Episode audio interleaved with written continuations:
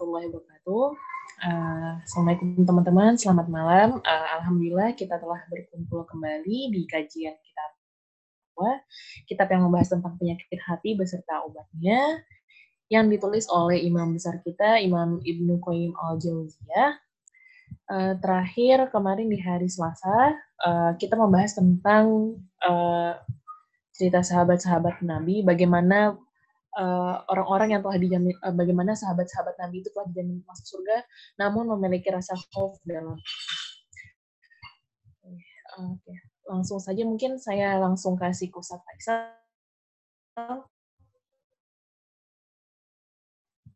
Silakan Ustaz. Warahmatullahi wabarakatuh. إن الحمد لله نحمده ونستعينه ونستغفره ونستهديه ونعوذ بالله من شرور أنفسنا ومن سيئات أعمالنا من يهده الله فلا مضل له ومن يضلل فلا هادي له. إلا الله وحده لا شريك له وأشهد أن محمدا عبده ورسوله. رب اشرح لي صدري ويسر لي أمري واحلل عقدة من يفقهوا قولي. puja dan puji kepada Allah Sallam dan terima kasih kepada saudara-saudara sekalian yang telah hadir pada kajian rutin kita pada malam hari ini. Uh, beberapa malam yang lalu kita berhenti di cerita tentang Ali bin Abi Thalib. Sahabi Ali bin Abi Thalib, uh, khalifah Rasulullah sallallahu alaihi wasallam daripada khalifah dari Khulafaur Rasyidin ya, uh, Amirul Mukminin Ali bin Abi Thalib salah seorang sahabat yang juga adalah sepupu, sepupu Rasulullah Shallallahu Alaihi Wasallam. Uh, bukan cuma sahabat, bukan cuma sepupu, tetapi juga mantu dari Rasulullah Shallallahu Alaihi Wasallam. Jadi sudah sahabat, sepupu, dan menantu dari Rasulullah Shallallahu Alaihi Wasallam. Dan juga Ali bin Abi Thalib. Lebih dari itu, Ali bin Abi Thalib membesar di rumah Rasulullah Shallallahu Alaihi Wasallam. Jadi uh, beliau membesar di rumah Rasulullah Shallallahu Alaihi Wasallam dan beliau tercatat sebagai pemuda pertama yang masuk Islam. Jadi Ali bin Abi Thalib sangat muda ketika uh, apa namanya memeluk agama Islam. Nah, Ali bin Abi Thalib dikatakan dalam dalam dalam sebuah asar yang kita baca minggu lalu uh, apa beberapa hari yang lalu bahwa uh, Ali bin Abi Thalib adalah termasuk sahabi yang banyak menangis ya dan sangat takut kepada Allah Subhanahu wa taala. Dia takut terhadap dua perkara seperti yang setelah kita bicarakan beberapa malam yang lalu yaitu ada dua perkara yang ditakutkan oleh Ali bin Abi Thalib. Yang pertama adalah tulul amal. Jadi tulul amal ini adalah panjang angan-angan. Jadi mem mempunyai angan-angan yang panjang sekali. Nah, tulul amal ini biasanya diasosiasikan dengan angan-angan yang kita akan angan-angan di dunia, ya. Jadi punya punya cita-cita di dunia ini ya pengen kaya sekali, ya. Ini ini tulul amal yang pertama. Yang kedua adalah mengikuti hawa nafsu. Nah, ini tulul amal ini ini saya saya, saya perlu mengingatkan saudara-saudara dan saudari, ya, saudara dan saudari sekalian, ikhwan dan akhwat sekalian. Ini banyak sekali orang-orang Islam kita, ya, kita memang sekarang berada dalam suasana yang memang kita tidak memegang dunia. Ya. Kita tidak memegang dunia. Jadi dunia bukan di tangan kita, tapi dunia di tangan orang-orang non muslim sekarang ini. Diakui atau tidak diakui. Tetapi masalahnya dunia tidak di tangan kita, tetapi dunia ada di hati kita masalahnya sekarang ini. Ya, dunia itu tidak di tangan kita, tapi di hati kita. Coba kalau kita lihat sekarang berapa banyak orang-orang yang yang betul-betul uh, secara eksplisit mengatakan saya pengen kaya. Banyak pelatihan-pelatihan menjadi kaya, pelatihan-pelatihan menjadi apa namanya menjadi pengusaha kaya dan lain sebagainya. Dan kadang-kadang ya, kadang-kadang maaf ada sedikit dibumbui ya dengan dengan semangat agama bahwa kalau kita kaya kita sedekah lebih banyak ya. Kita banyak sedekah banyak ber, berzakat dan lain sebagainya.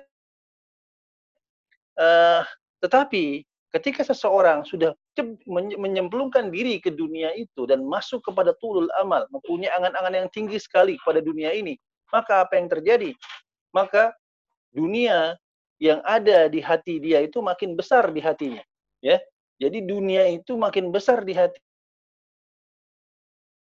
hatinya. Masih mending ketika dunia masih besar di hati dan dunia ada di tangan dia. Tetapi kadang-kadang dunia tidak tergapai, tetapi hati dia ditutupi oleh dunia. Ini yang terjadi. Ini yang disebut sebagai tulul amal.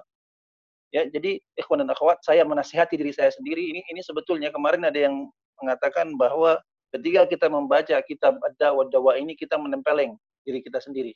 Ini banyak sekali tamparan-tamparan ya secara halus ataupun secara kasar ke ke muka kita sendiri dan perlu ikhwan dan akhwat ketahui bahwasanya saya menampar diri saya sebelum menampar apa namanya diri para ikhwan dan akhwat sekalian. Artinya saya banyak tertampar mungkin lebih daripada para ikhwan dan akhwat sekalian. Ya, uh, ini Ali bin, uh, Imam Ali bin Abi Thalib, ya, Ali bin Abi Thalib mengatakan bahwa ada dua tulul amal. Ya, yang ke yang pertama ya tulul amal, yang kedua adalah syahwat. Jadi kombinasi antara tulul amal dan syahwat ini, hawa nafsu ini ya, hawa nafsu, hawa nafsu, ya, hawa nafsu atau dikatakan dalam bahasa Arab sebut syahwat. Syahwat itu artinya yang dia senangi. Jadi syahwat itu dalam bahasa Arab ya, syahwat itu bukan berarti sesuatu yang ada diasosiasikan dengan uh, dengan kemaluan saja, bukan. Ya, bukan sesuatu yang diasosiasikan dengan perkara yang berbau seksual saja, bukan. Tetapi syahwat itu adalah makanan juga termasuk syahwat, dunia juga termasuk syahwat, semuanya syahwat. Syahwat dalam dari kata syahayasku artinya apa? Artinya sesuatu yang membangkitkan selera. Jadi syahwat itu adalah yang membangkitkan selera. Jadi, ya, Ali bin Abi Thalib mengatakan ada dua hal. Yang pertama tulul amal, yang kedua yang pertama tulul amal, yang kedua adalah hawa hawa nafsu atau syahwat. Nah, uh, kemarin kita berhenti di poin bahwa Ali bin Abi Thalib mengatakan bahwa dunia setelah berbalik pergi dan akhirat telah datang. Ya. Kalaulah seandainya dunia dan akhirat itu adalah dua hal, dua fenomena, ya, malam, siang dan malam. Maka yang namanya dunia itu sudah pergi, Ya, sekarang nih malam nih. Nah, dunia itu adalah siang. Dunia itu sudah sudah pergi dan malam datang. Nah, Ali bin Abi Thalib mengatakan bahwa ya, ya apa akhirat sedang datang menghadap dan kedua-duanya antara dunia dan akhirat, kedua-duanya itu punya anak. Maka Ali bin Abi Thalib mengatakan bahwa jadilah engkau anak dari akhirat dan jangan menjadi anak dari dunia. Ya, bagaimana hubungan anak dengan orang tua? ya. Artinya adalah jangan mau diwariskan dunia, tetapi berlomba-lombalah untuk diwariskan akhirat. Jadi uh, makna daripada apa? Jadilah engkau anak dari akhirat dan jangan menjadi anak dari dunia. Dan kemudian Ali bin Abi Thalib menutup kata-katanya dengan apa? Dengan perkataan, dengan statement mengatakan bahwa sesungguhnya ya al-yaum al-yaum amalun bila hisab. Sesungguhnya hari ini adalah amalun bila hisab, perbuatan tanpa hisab. Ya, coba lihat sekarang, perbuatan tanpa dihisab. Banyak orang mengatakan bahwa ada hisabnya di dunia, tetapi tidak semua dihisab di dunia.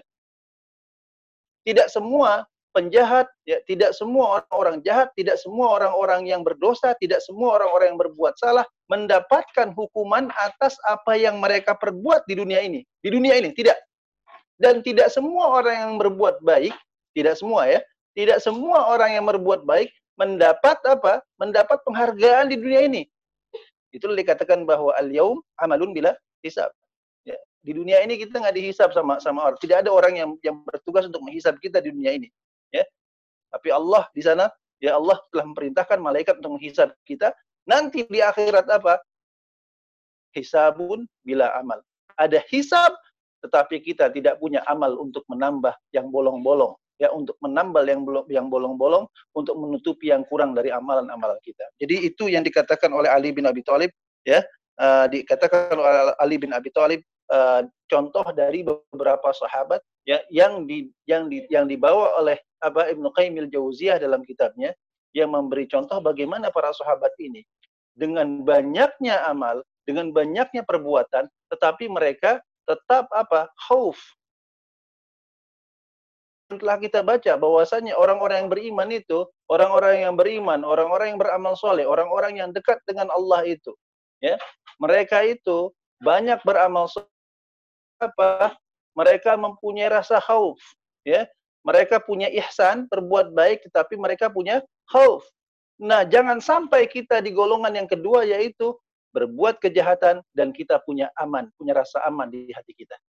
Nah, itu yang yang yang sebetulnya diwan wanti-wanti oleh Imam Ibnu Qayyim al-Jauziyah. Ini penyakit sebetulnya. ini penyakit dan penyakit ini yang berusaha diberikan obatnya, diberikan apa? diberikan resepnya oleh siapa? oleh Ibnu Qayyim Jauziyah dalam kitabnya Ad-Dawa Dawa. Itu tadi ya, apabila seseorang punya punya penyakit di mana apa? berbuat terus kejahatan, berbuat terus kemaksiatan tetapi masih merasakan rasa aman di hatinya berarti ada sesuatu yang yang salah, ya. Mestinya seseorang itu apa? Terus berbuat baik ya, tetapi ada khauf di situ, ada khauf, ada rasa takut. Takut apa? Takut amalannya tidak terima oleh Allah Subhanahu wa taala. Ya, jadi jadi itu itu contoh dari Ali bin Abi Thalib. Kemudian setelah memberikan contoh dari Khulafaur Rasyidun, kita sudah baca contoh dari uh, apa khaufnya Abu Bakar As-Siddiq, kemudian khaufnya Umar bin Khattab, khaufnya Utsman bin Affan, kemudian khaufnya Ali bin Abi Thalib. Nah, kemudian Imam Ibnu Qayyim al-Jauziyah memberikan contoh dari para sahabat sahabat ya. Contohnya contoh selanjutnya adalah siapa? Dari Abu Darda, ya, sahabi Abu Darda. Abu Darda radhiyallahu anhu dia pernah berkata, sesungguhnya yang paling aku takutkan pada hari kiamat adalah jika ditanyakan kepadaku, ya, wahai Abu Darda, kamu seorang yang berilmu. Lalu apa yang sudah kamu amalkan dari ilmumu? Nah, ini yang saya bilang bahwa saya lebih banyak ketampar. Ya. Kita orang-orang yang belajar, orang-orang yang mungkin uh, apa namanya? Uh, punya akses untuk membaca, ya, membaca kitab, membaca membaca hadis-hadis Rasulullah Shallallahu alaihi wasallam, membaca tafsir, ya. Mungkin kami membaca lebih banyak daripada orang yang tidak punya akses. Tapi pertanyaannya adalah apa yang sudah kami amalkan? Ya, itu seorang Abu Darda, sahabi Rasulullah Shallallahu Alaihi Wasallam, sahabat Rasulullah Shallallahu Alaihi Wasallam, tinggal dengan Rasul dekat dengan Rasulullah di Madinah. Ya beliau mengatakan bahwa yang paling dia takutkan pada hari kiamat adalah apabila ditanyakan kepadanya, wahai Abu Darda, kamu seorang yang berilmu, ya, wahai Abu Darda, kamu seorang yang yang berilmu. Nah, ketika kamu seorang yang berilmu, maka apa yang sudah engkau amalkan dan jadi memang memang kalau dilihat serba salah. kalau bodoh juga kita dipertanyakan mana waktumu, kamu tidak belajar dengan waktumu. Ketika kita berilmu, kita takut juga kita dipertanyakan apa? Apa yang sudah kamu amalkan dengan dengan ilmumu? ya, ini ini ini ini ini tamparan tamparan bagi bagi orang-orang termasuk saya bagi orang-orang yang mempunyai akses ya untuk belajar mempunyai akses untuk membaca untuk membuka mengkaji ya kita banyak mengkaji tetapi kita tidak banyak mengamalkan apa yang kita kaji jadi Abu Darda berkata ya qad alimt fa kaifa alimta ma alimta itu yang ditakutkan oleh, oleh Abu Darda bahwasanya akan dipertanyakan kepada dia fa kaifa amilta bima bima alimta. Bagaimana engkau berbuat ya sesuai dengan ilmumu. Ya, sesuai dengan ilmu karena engkau sudah berilmu. Nah, begitu juga kita. Kita sudah belajar, kita belajar beberapa hadis. Akankah kita takut bahwa Allah Subhanahu wa taala pada hari kiamat nanti saya, bukan kita, saya. Saya katakan saya sudah belajar banyak hadis. Ya, saya belajar uh, tafsir, saya membaca Al-Qur'an. Ya, membaca ayat-ayat Al-Qur'an berulang-ulang kali. Saya takut pada hari kiamat nanti Allah bertanya kepada saya, ya Faisal, ya, laqad alimta, laqad alimta, kamu sudah tahu. Maka apa yang engkau perbuat dengan ilmu? Nas'alullah salamah. Mari kita minta kepada Allah Subhanahu wa taala keselamatan di dunia dan akhirat. Kita meminta kepada Allah Subhanahu wa taala keselamatan ya dari dari dari pertanyaan-pertanyaan yang tidak bisa kita pertanggungjawabkan pada hari kiamat. Uh, jadi itu yang dikatakan oleh Abu Darda. Kemudian beliau juga berkata, ini sudah kita baca sebetulnya di bab sebelumnya Abu Darda mengatakan bahwa ini ada ada satu makalah, ada satu quote yang sangat terkenal dari Abu Darda. Beliau berkata, "Sekiranya kalian mengetahui apa yang akan kalian temui setelah kematian, ya, tentulah kalian tidak akan memakan makanan sesuai dengan selera, ya. Tidak minum sesuai dengan selera dan tidak memasuki rumah untuk bernaung di dalamnya. Enggak perlu kayak begitu. Sebetulnya kalau kita memandikan mayat misalnya, ya, memandikan mayat atau menguburkan mayat atau apa namanya mengurusi mayat, ya, kita mengkafani mayat dan lain sebagainya. Terkadang kita hilang selera makan. Kenapa hilang selera makan? Karena kita teringat bahwa apa? Adanya kematian.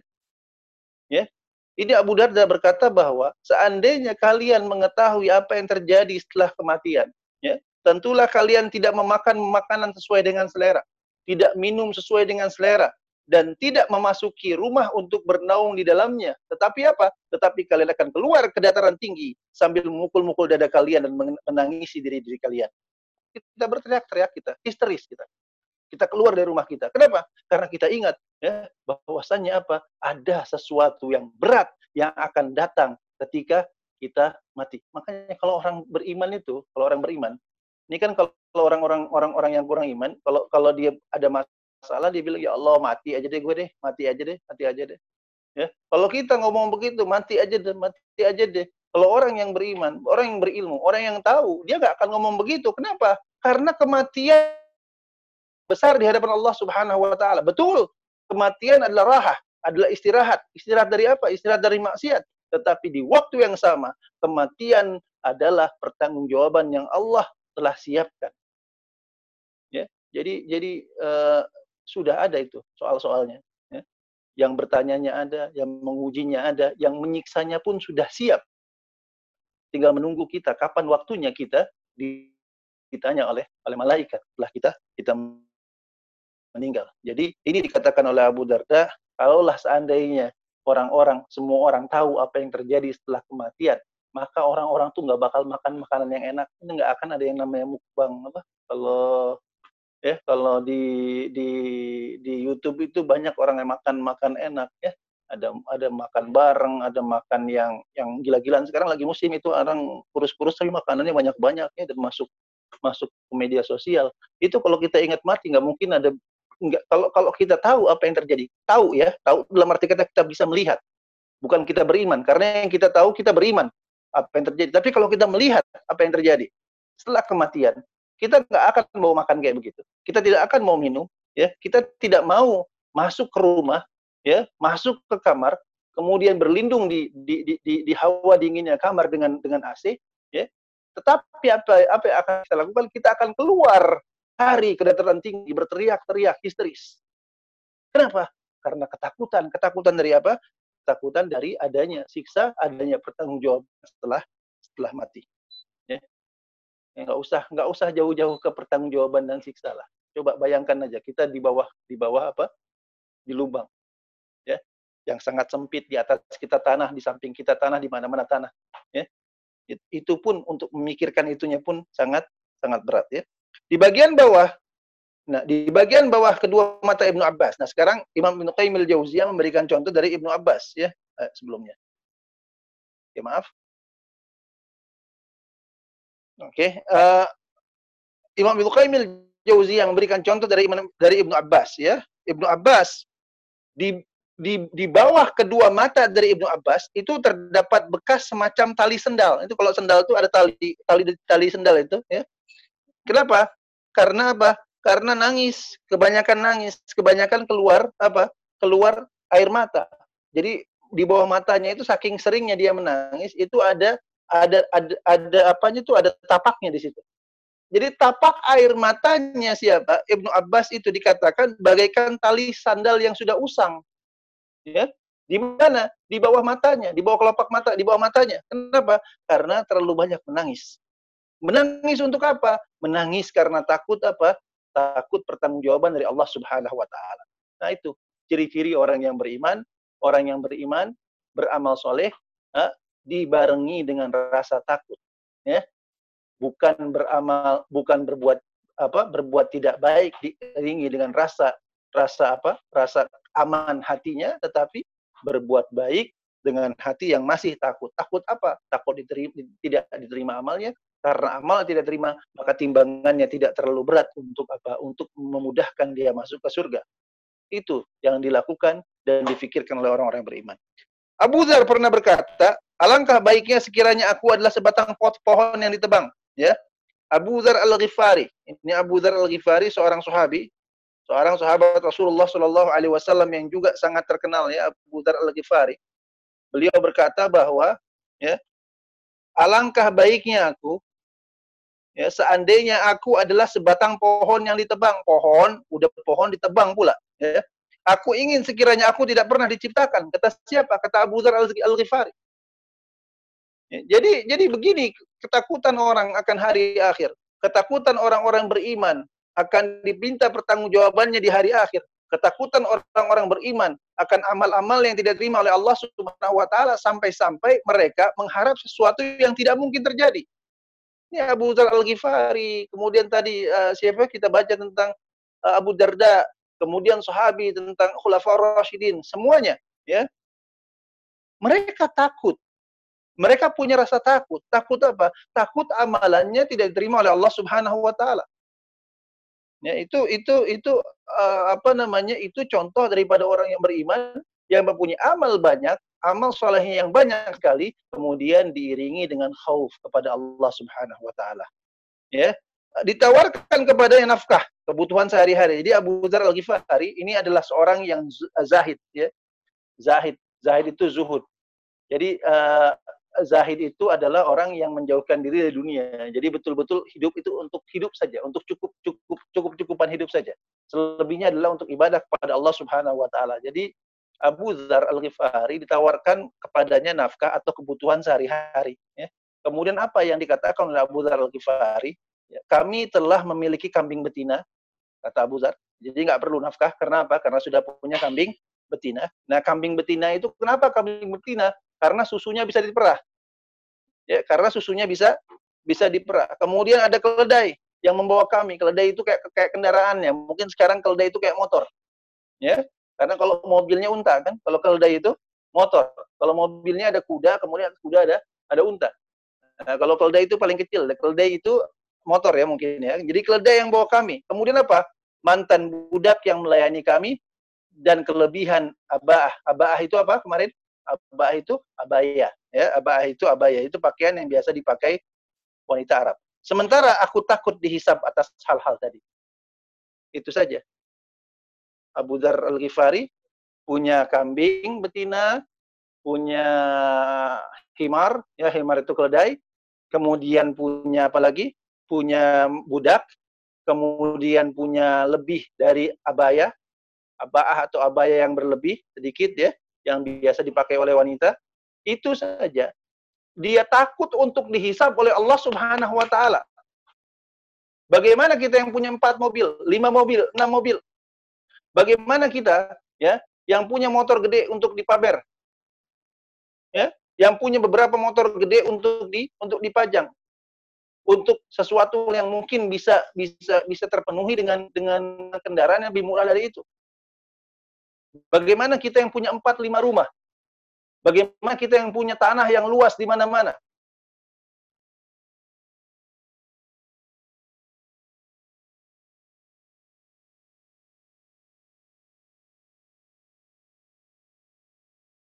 Allah bi ahkamil hakimin. Allah itu adalah adil yang seadil-adilnya. Bayangkan. Ya, jadi orang-orang di dunia ini yang punya harta terbatas, itu di akhirat mereka bersyukur. Kenapa bersyukur? karena dihisabnya nggak lama. Ya. Ini seperti Abu Dzar Al-Ghifari, dia cuma punya apa? Dia cuma punya kambing betina, punya himar, kemudian punya abaya, kemudian punya budak. Itu pun sudah takut, padahal cuma punya empat item saja. Dan empat item ini yang dihisap. Coba bandingkan dengan kita. Kita punya berapa item di rumah? Punya berapa baju di lemari kita yang kita nggak pakai? Ya? Punya berapa sepatu yang nggak kita pakai? Punya berapa sendal yang kita pakai setahun sekali, yang kita bahkan nggak pernah nggak pernah pakai. Punya berapa belanjaan dari dari dari all shop ya, yang sampai hari ini belum kita buka belanjaan itu. Kenapa? Karena kita nggak perlu. Coba Abu Zar Al-Ghifari lihat, empat item saja, ketakutannya setengah mati. Ya, nanti lihat. Jadi jangan khawatir kalau di dunia kita nggak kebeli mobil-mobil eh, apa mobil mewah, kita nggak kebeli mobil yang banyak, ya jangan khawatir. Nanti kita semua di hadapan Allah ketika kita nggak punya apa-apa misalnya atau barang kita tidak sebanyak barang orang-orang yang mengumpulkan dunia kita akan dihisap lebih cepat. Kenapa? Karena barang yang dihisapnya sedikit. Ya sama dengan orang yang menguruskan pajak ya. Karena pajak ini kalau kita pajak per tahun laporan pajak itu semakin banyak harta dan properti semakin lama kita mengisi apa? Mengisi formulir pajak. Semakin sedikit harta kita, semakin cepat kita mengisi formulir pajak. Itu di dunia aja kelihatan, apalagi apalagi di akhirat. Ya, Jadi itu yang dikatakan oleh Abu Abu Dzar Al-Ghifari. Kemudian Tamim Ad-Dari pernah membaca surat Al-Jasiyat pada suatu malam uh, ketika dalam surat Al-Jasiyat, surat Al-Jasiyat ayat 21, Allah Subhanahu wa taala berfirman, "Am hasibal ladzina jtarahu sayyi'at an naj'alahum kalladzina amanu wa 'amilus shalihat." Ini dalam sebetulnya ayat ini, dalam banget. Am hasibal ladzina jtarahu sayyi'at apakah orang-orang yang berbuat kejahatan itu menyangka? Ya. An naj'alahum kalladzina amanu wa amilus solihat. Bahwa kami akan menjadikan mereka seperti orang-orang yang beriman dan mengerjakan amal soleh. Jadi orang yang ber, yang berbuat jahat, orang yang berbuat dosa, apakah mereka menyangka ya kalau kita berbuat salah, berbuat dosa, berbuat jahat, apakah kita menyangka dengan perbuatan jahat kita, dengan perbuatan dosa kita, dengan perbuatan maksiat kita, apakah kita menyangka Allah akan menjadikan kita setara dengan apa? Orang-orang yang beriman dan beramal soleh. Itu saja. Itu sebetulnya satu setengah baris dari ayat tersebut itu sudah tamparan yang besar sekali bagi kita jika kita ingin melakukan amal yang buruk. Kenapa? Karena pada akhirnya, pada akhirnya ada dua pilihan. Alladzina amanu wa amilus solihat dan alladzina jitarahus sayiat. Ya, apakah kita minalladzina jitarahus sayiat? Dari orang-orang yang berbuat jahat, ya, dari orang-orang yang berbuat kesalahan, dari orang-orang yang berbuat dosa atau minalladzina amanu wa amilus solihat. Kita dari orang-orang beriman dan beramal soleh. Nah, itu itu uh, suatu malam ya Abu uh, Tamim Ad-Dari mendengarkan ayat ini, membaca ayat ini, kemudian dia mengulang-ulang-ulang-ulang ayat tersebut sampai mengulang tersebut, mengulang-ulang-ulang tersebut apa ayat tersebut sampai sampai subuh. Kenapa? Karena ayat ini berat sekali bagi Abu Abu Tamim bagi bagi Tamim Madari. Mungkin kalau kita kita membaca begitu saja, kita nggak nggak nggak punya nggak ada feelnya, ya. Kita nggak masuk, nggak ada nggak ada jiwanya untuk membaca ayat ini dengan penuh kekhusyuan sebagaimana Tamim Ad-Dari membacakan uh, Al-Jasiyat ayat berapa 21. Ya. Kenapa? Karena hati kita mati. Tapi Abu uh, tapi Tamim Ad-Dari membacakan ayat ini, beliau mengulang-ulang-ulang-ulang ayat ini am hasibal ladzina jtarahu sayyiat an naj'alahum kal ladzina amanu wa amilus solihat. Terus diulang. Ya, am hasibal ladzina jtarahu sayyiat an naj'alahum kal ladzina amanu wa amilus solihat. Terus diulang-ulang-ulang-ulang sampai subuh. Dan menangis. Kenapa menangis? Karena Abu Tamim Ad-Dari takut untuk menjadi yang pertama. Ya, kenapa? Karena dia soleh, beramal soleh. Dia beriman dan beramal soleh. Karena beriman dan beramal soleh, maka hatinya dipenuhi dengan rasa takut. Takut apa? Takut amalannya tidak diterima oleh Allah Subhanahu wa taala, ya. Jadi sebetulnya banyak sekali contoh-contoh para sahabat di sini. Tentu saja ini contoh ekstrim dari para sahabat, ekstrim dalam arti kata bagaimana sangat dekat hati mereka, sangat tipis hati mereka. Ya makanya eh, cerita-cerita uh, seperti ini, ya cerita-cerita penggugah hati seperti ini itu disebut sebagai rokaik. Rokaik itu rakikah, artinya apa? Yang uh, halus, ya cerita-cerita halus. Halus kenapa? Hatinya halus. Kenapa hatinya halus? Karena hatinya sering menangis karena apa? Karena takut kepada Allah Subhanahu wa taala, ya. Abu Ubaidah bin Amir bin Al-Jarrah, ya berkata, aku ingin seandainya aku ada domba jantan, lalu keluarga aku menyembelih serta memakan daging dan menghirup kuahnya. Nah itu. Ini mau kita mau kurban kan? Ini pas benar. Abu Ubaidah, ya Abu Ubaidah al-Jarrah, Abu Ubaidah bin Amir bin al-Jarrah. Beliau berkata bahwa apa? Bahwa aku ingin menjadi seekor domba domba jantan. Kemudian domba jantan itu disembelih. Kemudian apa? Kemudian setelah disembelih keluarganya atau keluargaku memakan daging dan menghirup kuah dari daging sembelihannya itu. Ya, apa daging sembelihannya? Dan kita saya kata siapa? Kata Abu Ubaidah bin Amr bin Al Jarrah. Ya, jadi sampai segitunya, sampai segitunya karena apa? Karena tahu diri. Ya, karena tahu diri. Karena karena ingat kepada pada hisab. Karena takut bahwa amalnya tidak diterima oleh Allah Subhanahu wa taala. Dalam uh, kitab Sahih Al-Bukhari itu ada satu bab ya, ada satu bab dalam Sahih Bukhari namanya bab khauful mu'min min ayyahbata amaluhu wa huwa la yash'ur ya bab khauful mu'min min ayyahbata amaluhu wa huwa la yash'ur yaitu bab tentang ketakutan seorang mukmin dari gugurnya amal sementara dia tidak menyadarinya ya, ini kan masalah nih kita nggak tahu amal kita banyak misalnya ya tapi ibarat amal kita disimpan di satu plastik, plastik yang menyimpan amal kita itu plastik bolong. Ya. Dan biasanya kalau plastik bolong, kita nggak tahu bahwa plastik itu bolong. Ketika plastik itu bolong, kita nggak sadar bahwa amalan-amalan kita habis. Ya. Nah, jadi Imam Bukhari, Imam Bukhari rahimahullah taala dalam Sahih Bukhari mempunyai satu bab yaitu bab khauful mukmin min bata amaluhu wa huwa la yashur yaitu ketakutan seorang mukmin dari gugurnya amal sementara dia tidak tidak menyadarinya. Gugur itu artinya apa? Tidak diterima amalnya di sisi Allah Subhanahu wa taala dan dia tidak menyadari bahwa amalnya tidak diterima. Ibrahim At-Taimi berkata, ya, Tidaklah aku membandingkan antara perkataan dan amalku melainkan aku khawatir menjadi seorang pendusta. Nah, ini ini lagi saya lagi kena tampar lagi. Ya. Ini khususnya para guru, ya, para guru, para ustaz,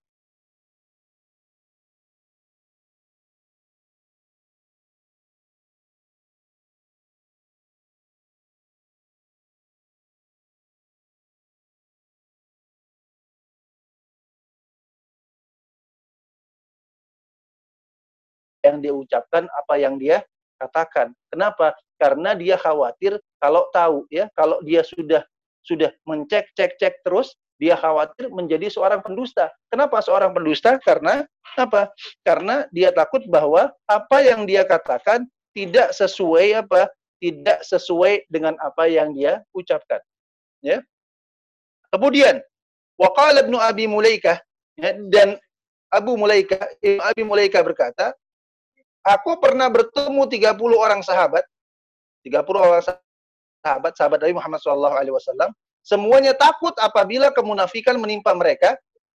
Nah, tidak ada seorang pun dari mereka yang mengatakan bahwa imannya tidak seperti imannya seperti Imam Jibril dan Mikail. Imannya seperti iman Jibril dan Mikail. Ini sudah kita pelajari beberapa pekan yang lalu. Uh, ada redaksi apa iman seperti Mikail dan dan Jibril atau Jibril dan Mikael atau Jibril Mikael ini adalah ungkapan dari orang-orang uh, yang menganut satu sekte, satu kepercayaan yang dinamakan kepercayaan Murji'ah ya. Jadi Al-Murji'ah atau Irja ya dikatakan kepercayaan mereka disebut sebagai kepercayaan uh, Irja.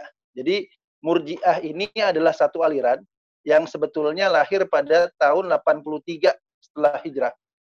Ya, itu uh, apa namanya disebut sebagai pahaman ijra, uh, irja, sorry, pahaman irja. Kalau kata irja itu dari kata roja, kata roja ini harapan. Irja dari kata kata roja. Ya, ini ini bab yang kita baca kan roja. Jadi uh, al-murji'ah mereka dikatakan murji'ah atau murji'ah itu ada kata dikatakan pula murji'ah itu dari kata arjaha. Arjaha itu artinya apa? Mengakhirkan. Jadi orang-orang murjiah, kenapa dikatakan murjiah? Karena mereka mempunyai pemahaman bahwa amal-amal itu tidak tidak apa namanya tidak membahayakan mereka asalkan mereka beriman kepada Allah. Ya. Jadi kalau seorang sudah beriman kepada Allah, ya, maka tidak ada pengaruhnya amal itu. Nah, disebut sebagai irja. Ya, jadi orang-orang murjiah uh, mengatakan bahwa amal itu tidak termasuk dengan uh, jumhur al-mukminun, uh, jumhurul mukminin, jumhur orang-orang yang beriman, jumhur apa namanya uh, dari orang-orang beriman, jum, jumhurul imam, imam-imam dari orang-orang Islam mengatakan bahwa iman itu kan ada terbagi menjadi berapa? Uh, imam iman itu terdiri dari berapa? Dari tiga ya. Uh, qaulun, amalun, ya, qaulun, niyatun wa amal Jadi ada ada ada niatun qaulun wa amal. Ya tasdiqun qaulun wa amal. Yang pertama adalah mempercayai dalam hati. Kemudian mengamalkan dengan mengucapkan dengan perkataan. Yang ketiga adalah mengamalkan dengan badan semuanya. Itu adalah iman sebetulnya kan. Dan itu yang kita percayai sebagai ahlus sunnah wal jamaah. Ya. Dan dan uh, di sini dikatakan bahwa tadi ya aku sudah menemukan, aku sudah menemui, menemui siapa? Tadi Imam uh, Abi Mulaikah berkata bahwa aku pernah bertemu berapa? 30 orang dari sahabat Nabi Muhammad SAW, alaihi wasallam, ya. Nah, tidak ada seorang pun dari mereka yang mengatakan bahwa imannya itu seperti Jibril dan Mikail. Sebetulnya dalam hal ini Ibnu Abi Mulaikah ya, ingin mengkritik apa golongan orang-orang Murji'ah karena orang-orang Murji'ah mengatakan bahwa iman kita itu seperti iman Jibril dan Mikail. Apa pun yang kita lakukan di dunia ini tidak akan dihisap oleh Allah Subhanahu wa taala sebagai suatu kejahatan. Kenapa? Karena sudah beriman kepada Allah. Ya, karena apa? Amal tidak masuk dalam musammal iman. Amal tidak masuk dalam definisi sesuatu definisi iman. Jadi uh, ini ini ini yang dipercayai oleh orang-orang uh, Murji'ah. Nah, ada orang, ada orang yang secara tidak langsung secara tidak langsung, secara praktis mereka mempraktekkan apa yang dipercayai oleh Murji'ah. Yaitu apa? Yaitu terus mereka beramal jelek, ya, berbuat dosa, bermaksiat, tidak mengerjakan kewajiban kepada Allah Subhanahu wa taala dan pada waktu yang sama mereka yakin Ya, mereka yakin, mereka berharap bahwa mereka masuk surga. Mereka yakin bahwa Allah akan mengampuni mereka. Mereka berhusnuzon kepada Allah bahwa Allah akan mengampuni mereka. Nah, ini disebut sebagai al-murji'ah, ya, al-murji'ah. Jadi uh, itu adalah sesuatu yang yang apa yang yang sudah ada dari abad ke-83 ya. Uh, salah seorang pimpinannya apa salah seorang uh, pimpinan mereka Abdullah Al-Hamdani itu wafat pada pada pada tahun uh, 100 jadi abad pertama setelah uh, setelah hijrah, ya setelah hijrah uh, Nabi Muhammad SAW dari Mekah ke Madinah yaitu sekitar berapa tahun? 60 tahun setelah kematian uh, setelah apa? Uh, berapa tahun ya? Uh, sekitar 50 tahun setelah uh, meninggalnya Rasulullah SAW berarti. Kalau kalau kalau tahun 80 Hijriah, Rasulullah meninggal tahun berapa? Tahun berapa Hijriah? 12 ya. Eh, 23 Hijriah, betul. Tahun berapa Rasulullah meninggal? 12 12 atau 11 kan? Berapa? 12 11 ya. 12 ya. Berarti kalau uh, kalau uh, pahaman ini kalau pahaman Murji'ah ini lahir tahun 80 Hijriah, berarti mereka datang ketika berapa? Uh, sekitar 60 berapa? 63 ya, setelah meninggalnya Rasulullah SAW. Jadi memang memang pahaman yang yang tidak bisa dibilang baru, lama sekali, ya, lama sekali. Uh, jadi mereka punya pemahaman itu tadi bahwa imannya seorang orang yang muslim, orang-orang muslim semuanya iman itu sama dengan iman siapa? Iman Jibril dan Mikail. Ya, imannya sama dengan iman Jibril dan dan Mikail. Artinya apa? Iman kita ada dalam top level gitu loh, sama aja, satu, kita semua satu imannya, nggak nggak nggak ber nggak bertingkat-tingkat. Ya, kita kan kita paham bahwa iman itu ada ada tingkatannya, tabakat. Ya kan? Yazid wa kus, bertambah dan berkurang. Kenapa? Karena kita faham bahwa iman itu ada amal dalam iman itu. Ada tasdikun bil qalb, wa qaulun bil lisan, wa amalun bil arkan. Itu iman. Ya? Dalam ahlus sunnah wal jamaah. Ada tiga. Yang pertama adalah percaya dalam hati, mengucapkan di, di lisan, kemudian mengerjakan dengan arkan. Dengan seluruh anggota anggota badan. Itulah dikatakan sebagai orang yang beriman. Nah, uh, ini dikatakan oleh oleh uh, Ibnu Abi Mulaikah bahwa dia sudah bertemu lebih dari 30 sahabi, nah, sahabat Rasulullah SAW, dan tidak seorang pun dari dari mereka mengatakan bahwa apa imannya seperti iman Jibril dan Mikail. Oke, okay. nah kemudian ini kembali lagi kepada uh, Hasan Al Basri, ya Al Hasan Al Basri, ia berkata bahwa tidak ada yang takut kemunafikan selain orang yang mukmin dan tidak ada yang merasa aman selain orang yang munafik. Ini sudah kita bahas sebelumnya bahwa salah satu ciri orang mukmin orang mukmin adalah kita takut akan kemunafikan. Walaupun kita berbuat baik, tapi kita takut bahwa kita akan apa berbuat kemunafikan. Jadi tidak ada tidak ada yang takut kepada kemunafikan kecuali orang-orang yang mukmin. Ya, kemudian apa? Yang keduanya dan tidak ada apa? Tidak ada orang uh, apa namanya dan dan dan dikatakan oleh oleh Al Hasan Al Basri dan tidak ada yang merasa aman selain dari orang yang munafik. Ya, jadi uh, Al Hasan Al Basri memberi satu perbandingan antara orang munafik. Kemudian Umar bin Khattab berkata kepada Huzaifah, ini ini mungkin kita akan uh, ini ini ini kita sudah hampir habis dari apa pembahasan kita. Ini sudah di akhir dari pembahasan bab bab satu. Uh, Umar bin Khattab radhiyallahu anhu pernah berkata kepada Huzaifah, "Aku berkata kepadamu dengan nama Allah, apakah Rasulullah menyebut namaku dalam jajaran orang-orang munafik?" Ini siapa yang bertanya? Apa? Kepada Huzaifah. Kemudian Huzaifah menjawab apa? Tidak, la wallahi, ya. La wallahi. Kata kata apa kata kata kata Huzaifah Huzaifah berkata fayaqul la wala uzakki ba'daka ahadan kata Huzaifah tidak. Dan aku bersumpah aku tidak akan merekomendasikan seseorang setelahmu. Artinya kalau ada orang bertanya kepadaku lagi ya kepada Huzaifah lagi apakah aku termasuk orang-orang yang disebut oleh Rasulullah sebagai orang munafik? Maka aku tidak akan memberi jawaban. Begitu maksudnya. Ya? Kenapa? Karena kata Huzaifah, la uzaki alallahi ahadan. Aku tidak akan merekomendasikan siapa pun setelahmu habis ini. Jadi udahlah Umar aja yang terakhir. Kenapa? Karena Huzaifah pernah ber, uh, Rasulullah Shallallahu Alaihi Wasallam pernah berkata uh, pernah pernah menyebutkan list orang-orang munafik kepada Huzaifah. Kemudian Huzaifah ditanyakan oleh siapa? Oleh Umar bin Khattab, apakah namanya termasuk ke dalam orang-orang yang disebutkan Rasulullah sebagai orang munafik? Kemudian Huzaifah berkata apa? Tidak. Tetapi aku tidak akan menjawab pertanyaan yang sama kepada orang lain setelah ini. Nah itu. Nah uh, menurut menurut uh, apa namanya menurut uh, guru dari Ibnu Qayyimil Jauziyah yaitu Ibnu Taimiyah. Ibnu Taimiyah berkata bahwa ketika Huzaifah mengatakan bahwa aku tidak mau menyatakan selainmu uh, apa namanya bahwa bah, aku tidak mau mengatakan bahwa selainmu tidak terlepas dari kemunafikan. Artinya bahwa ketika Huzaifah berkata bahwa aku tidak akan merekomendasikan seseorang lain setelahmu, tidak berarti bahwa orang lain tidak akan terlepas dari kemunafikan. Artinya, artinya bisa jadi ada dalam list ya beberapa sahabat yang tidak disebutkan oleh Rasulullah Shallallahu Alaihi Wasallam selain dari siapa Umar bin Khattab radhiyallahu anhu. Tetapi Huzaifah tidak mau menyebutkan. Ya, kenapa? Karena aku tidak akan membuka pintu pertanyaan ya seperti ini lagi sehingga aku harus memberi jawaban berupa rekomendasi yaitu itu, itu alasan dari siapa Huzaifah jadi Huzaifah nggak mau membuka pertanyaan yang kayak begini lagi jadi kalau ada yang mau bertanya lagi kepada Huzaifah tentang apakah namaku ada dalam list itu dia akan menjawab jangan saya tidak mau menjawabnya. Ya jangan bertanya itu lagi kepada aku. Kenapa? Uh, karena dia tidak mau apa uh, tidak mau memberikan jawaban yang merupakan satu rekomendasi kepada orang yang bertanya ya.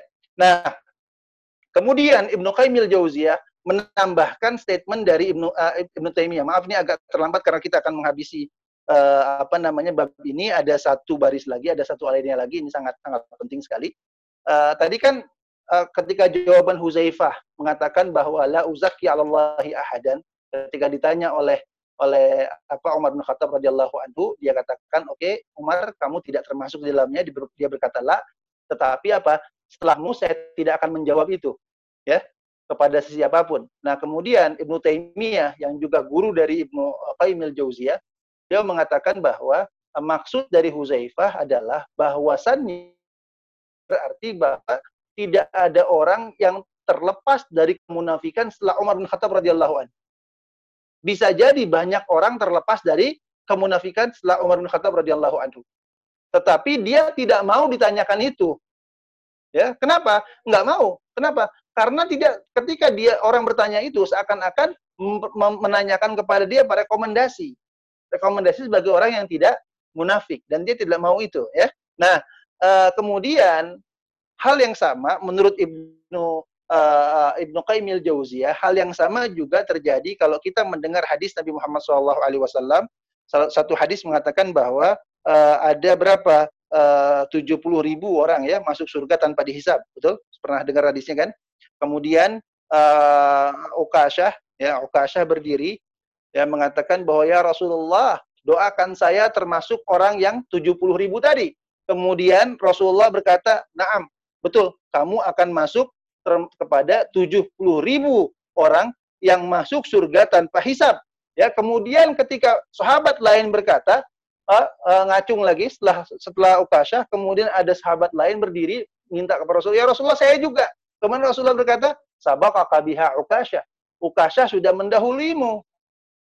Nah, menurut menurut siapa? Menurut Ibnu Qayyim al-Jauziyah, hadis itu pun tidak memberikan maksud bahwa selain Ukasha tidak masuk apa menutup kemungkinan bahwa selain Ukasha tidak ada lagi yang masuk ke dalam 70 ribu orang begitu Ya, jadi Rasulullah Shallallahu Alaihi Wasallam menutup soal, menutup apa pertanyaan dari sahabat yang lain karena Rasulullah Shallallahu Alaihi Wasallam tidak mau membuka pintu pertanyaan itu kepada sahabat yang lain. Kenapa? Karena takut bahwa ya kemudian yang lain bertanya, Rasulullah bilang iya, kemudian iya, iya, iya, kemudian memberikan eh, memberikan jawaban iya kepada orang yang tidak berhak. Nah, itu yang ditakutkan Rasulullah SAW. Kenapa? Karena takutnya ketika merasa bahwa dirinya sudah masuk ke dalam 70 ribu orang yang masuk surga tanpa hisab, maka dia akan berbuat sesuka hatinya dan dia tidak akan takut untuk berbuat dosa. Itu kenapa uh, menurut Ibnu Qayyim al-Jauziyah bahwa maksud dari perkataan sabaqaka biha ukasha, ukasha sudah mendahuluimu, bukan berarti bahwa tidak ada orang lain yang masuk surga, masuk dari masuk kepada golongan 70 ribu orang yang masuk surga tanpa hisap selain daripada Ukasha. Tapi Rasulullah SAW menutup pintu pertanyaan karena tidak mau orang yang tidak berhak mendapatkannya mendapatkan jawaban iya dari Rasulullah SAW. Jadi uh, mungkin uh, kita cukupkan sampai di sini saja. Ini adalah akhir dari bab satu. Insya Allah kita akan masuk ke bab dua. Ya, uh, di besok insya Allah kita langsung masuk ke bab dua uh, mari kita sama-sama berdoa kepada Allah Subhanahu wa taala semoga Allah menjauhkan kita dari sifat munafik semoga Allah Subhanahu wa taala memberikan kita sabat ketetapan dalam dalam beriman kepada Allah Subhanahu wa taala. Semoga Allah Subhanahu wa taala memberikan kita kemudahan dalam dalam mencari surga Allah Subhanahu wa taala.